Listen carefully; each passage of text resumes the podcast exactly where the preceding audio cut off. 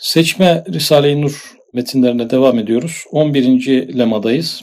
11. lema Sünnet-i Seniye Risalesi. Neden acaba Sünnet-i Seniye'ye riayet ediyoruz? Bu Risale boyunca bir kelime var ki Risale'nin tamamını kaplayacak kadar önemli bir kelime. Tahattür kelimesi hatırlama demek. Sünnet-i Seniye'nin esprisi Efendimiz Aleyhisselatü Vesselam'ı hatırlamak ve onu hatırlamak da Allah'ı hatırlamaya götürdüğü için Sünnet-i Seniye değerli. Bir anlamı var. Çok hikmetleri var. Bilinçaltı Efendimiz Aleyhisselatü Vesselam'ı hatırlar o anda. Onu hatırlamak Allah'ı hatıra getiriyor. O da kişinin bu sünnetlere riayet ede ede sürekli Allah'ı hatırlayan bir insan olmasına sebebiyet verir. Normalde bu davranışlar e, neden bizim için önemli? Peygamberimizi hatırlattığı için aleyhissalatü vesselam. Şimdi tabi birinci nükte, ikinci nükte, üçüncü nükte onları atlıyoruz Se- seçerek okuduğumuz için. Sadece bir yedinci nükteyi şu an okuyacağız. Sünnet-i seniye edeptir. Buradaki edep kelimesine ahlak manasını vermek bizim için daha doğru olur. E, Efendimiz Aleyhisselatü Vesselam bir hadis-i şeriflerinde ben güzel ahlakı tamamlamak üzere gönderildim buyuruyor. Güzel ahlakı tamamlamak ne demek? Tamamlama kelimesine odaklanırsak dünyada bir ahlak var yani yok değil. Dünyanın değişik yerlerinde insanların geliştirdikleri bir takım ahlaki prensipler var e, tamamlamak kelimesi bir takım eksikler var. Onları kemale erdirmek üzere geldim diyor Efendimiz Aleyhisselatü Vesselam. Çok sağlıklı bir rivayet. Önemli de bir hadis-i şerif. Ben güzel ahlakı tamamlamak için gönderildim. Ben güzel ahlakı getirmek için geldim demiyor. Tamamlamak için geldim. Yani biraz tavsiye muhtaç tarafları var dünyadaki ahlak telakkilerinin. Hiçbir meselesi yoktur ki altında bir nur, bir edep bulunmasın. Burada nur kelimesi önemli. Sünnet-i seniyenin hiçbir meselesi yoktur ki bu nur ne demek? Karanlığı aydınlatan ışık aslında. Yani hangi sünnete dikkatli bakılırsa bakılsın yolumuzu aydınlatan, problemlerimizi çözen, sorunlarımızı halleden bir tarafı vardır. Yani her sünnet bir problem halleder. Tıkandığımız bir meseleyi açar. Dolayısıyla nur kelimesi kullanılmış. Resul-i Ekrem aleyhissalatu vesselam ferman etmiş. Edeb beni Rabbi fe ehsene te'dibi. Yani Rabbim bana edebi güzel bir surette ihsan etmiş, edeplendirmiş. Şimdi burada arkadaşlar Rabbim bana edebi öğretti ve ne güzel edeplendirdi diyor. Evet dünyada ahlak var, edep var, bazı prensipler dünya insanlar arasında gelişmiş durumda. Ama bu ahlakın kaynağı nedir acaba? Demek ki ahlakın kaynağı yaratıcının kendisi olması lazım ki tam taşlar yerine otursun. Beni Rabbim edeplendirdi derken Efendimiz Aleyhisselatü Vesselam bana gelen bu ahlakın, bu prensiplerin kaynağı Rabbim ya. Bunları kendime göre koymuyorum. Kendim bunları size dayatmıyorum. E, Allah'tan gelen bir edepten size bahsediyorum, bir ahlaktan bahsediyorum demiş oluyor. Dolayısıyla bir kaynak problemi çözülüyor. Bunun kaynağı kimdir? Allah'tır. Evet, Siyer-i Nebeviye'ye dikkat eden ve sünnet-i seniyeyi bilen katiyen anlar ki edebin envaını Cenab-ı Hak Habibinde cem etmiştir. Siyer arkadaşlar gerçekten az okuduğumuz ve eksikliğini çok çektiğimiz Efendimiz Aleyhisselatü Vesselam'ın hayat satırlarında bize yarayacak çok şeyler var. Onları dikkatli okuyan biri katiyen anlar ki diyor edebin envaı, edebin çeşitleri var. Yeme içme adabından tutalım, insan ilişkilerine kadar, aile meselelerine kadar envaı, bütün çeşitlerini Cenab-ı Hak Habibinde cem etmiştir, toplamıştır. Bütün ahlak çeşitleri onda toplanmıştır. Onun sünnet-i seniyesini terk eden edebi terk eder. Buraya davranış tarzlarını diyebiliriz. Yani Efendimiz Aleyhisselatü Vesselam'ın olaylara davranış şekillerini terk eden, onun dışında hareket eden edebi de terk eder, ahlakı da terk eder. Bi edep mahrum be eşşet ez lütfi Rab. Edepsiz Allah'ın lütfundan mahrum kalır. Yani edepsiz insan Allah'ın ona indireceği lütuflardan, ikramlardan da mahrum kalır. Burada ahlaksız manası verilebilir ama bizim anladığımız manada da bir ahlaksız değil. Yani bu üst prensiplerden mahrum olan kişi Allah'ın lütuflarından da mahrum olur. Tersi sünnet seni riayet eden kişi Cenab-ı Hakk'ın çeşitli lütuflarına da mazhar olacak demektir. Kaidesine masadak olur, hasaretli bir edepsizliğe düşer. Yani hasaret burada zarar. Bu edepsizlik sırf edepsizlik olarak kalmaz.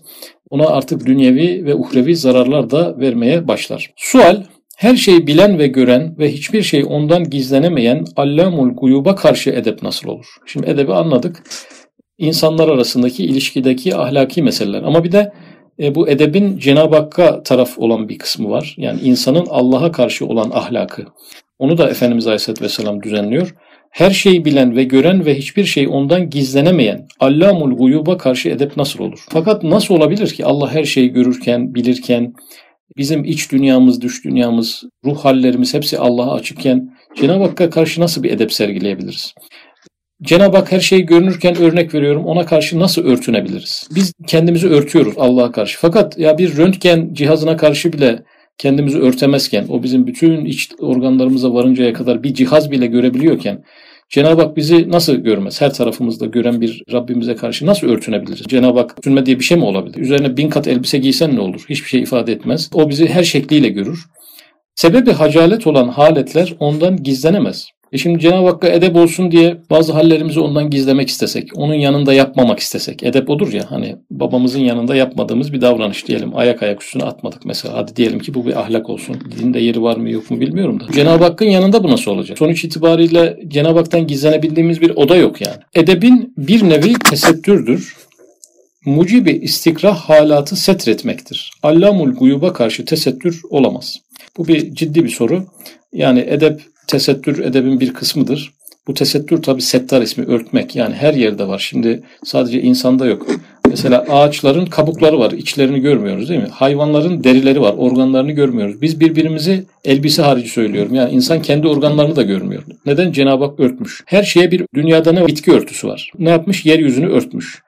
Teknolojiye bakıyoruz. Bütün bir kapağı var yani. Direkt cihazın kendisiyle muhatap olamıyoruz. Ya televizyonun bir kasası var. Kasayı görüyoruz. Yani bu Allah'ın bir settar tecellisi kainatın her yerinde cihazların kaplıyor. Bir şeyin içini göstermemek noktasında kaplıyor. Cenab-ı Hakk'a karşı tabi nasıl kaplanabilir? Bu soru çok ciddi bir soru. Evvela Sani Zülcelal nasıl ki kemali ehemmiyetle sanatını güzel göstermek istiyor ve müstekreh, e, çirkin görülebilecek şeyleri perdeler altına alıyor.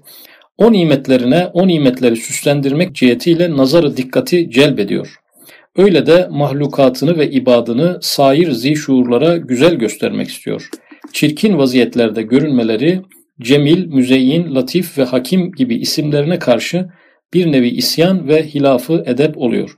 Yani Cenab-ı Hak yarattıklarını diğer yarattıklarına özellikle şuur sahibi varlıklar olan işte cinlere, meleklere, insanlara güzel göstermek istediği için bir kere çirkin görünebilecek hallerini bir perde altına almış yani. Herkese bir deri vermiş en azından. Bunu perde altına almış. E, ayrıca o nimetleri süslendirmek de istemiş bir taraftan. Daha güzel görünsün diye bir de süsleme yapmış. Diyelim ki elmanın içine biz muhatap değiliz. Dışına muhatabız yani. Bir ambalaj yapmış ama o ambalajı da güzel yapmış. Onu bütün meyvelerin ambalajı aynı olabilirdi. Tek renk olabilirdi. Tek şekil olabilirdi. Hepsini değiştirerek. Demek ki onları güzel göstermek istiyor. Diğer varlıklara güzel göstermek istiyor. Çirkin vaziyette kalmalarından Cenab-ı Hak razı olmuyor. Burada dört tane isim sayıldı. Cemil, Müzeyyin, Latif ve Hakim gibi isimler. Burada arkadaşlar bir şeyi çirkin bırakmak, işte güzellikten mahrum bırakmak, dağınık perişan halde bırakmak Cenab-ı Hakk'ın dört tane ismine isyan. Cemil ismine isyan, Müzeyyin ismine isyan, Latif ve Hakim ismine, ismine isyan. İsyan olmakla kalmıyor. Bir de hilaf edep. O isimlere karşı bir hilaf edep. Fakat burada geçmeyen bir isim var. Soruda geçen Alim ismi geçmedi burada. Yani Alim ismine karşı bir isyandır demedi.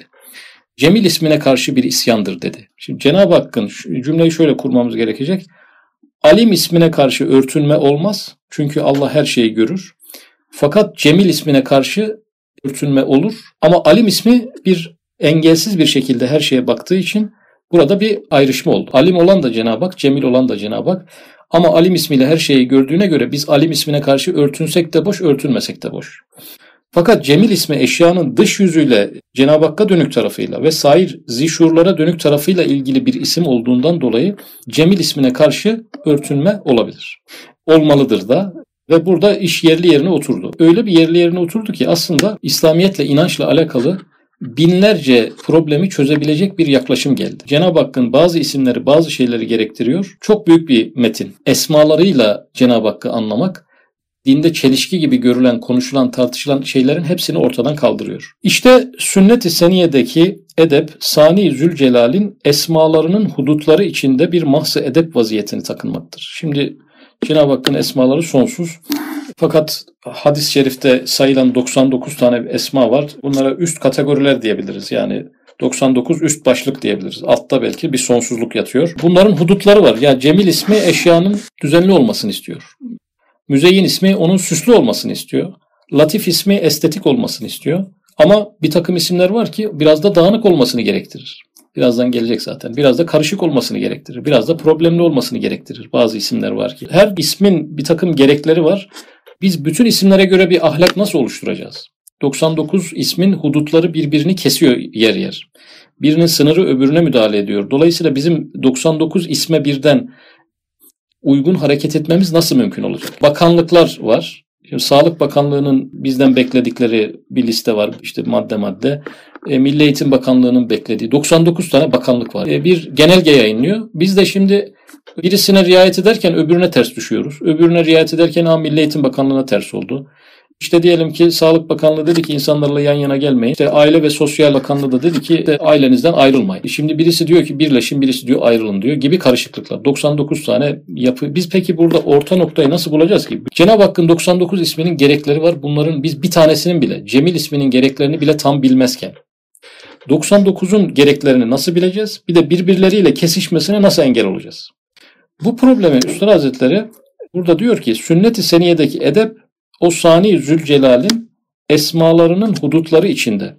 Şimdi Efendimiz Aleyhisselatü Vesselam öyle bir hayat yaşamış ki zaten onu Rabbimiz edeplendirdiği için 99 ismin tamamının gönlünü alan, tamamını razı eden, tamamının yayınladığı genelgelere uyum sağlayan orta hayatı Allah ona nasip etmiş yani.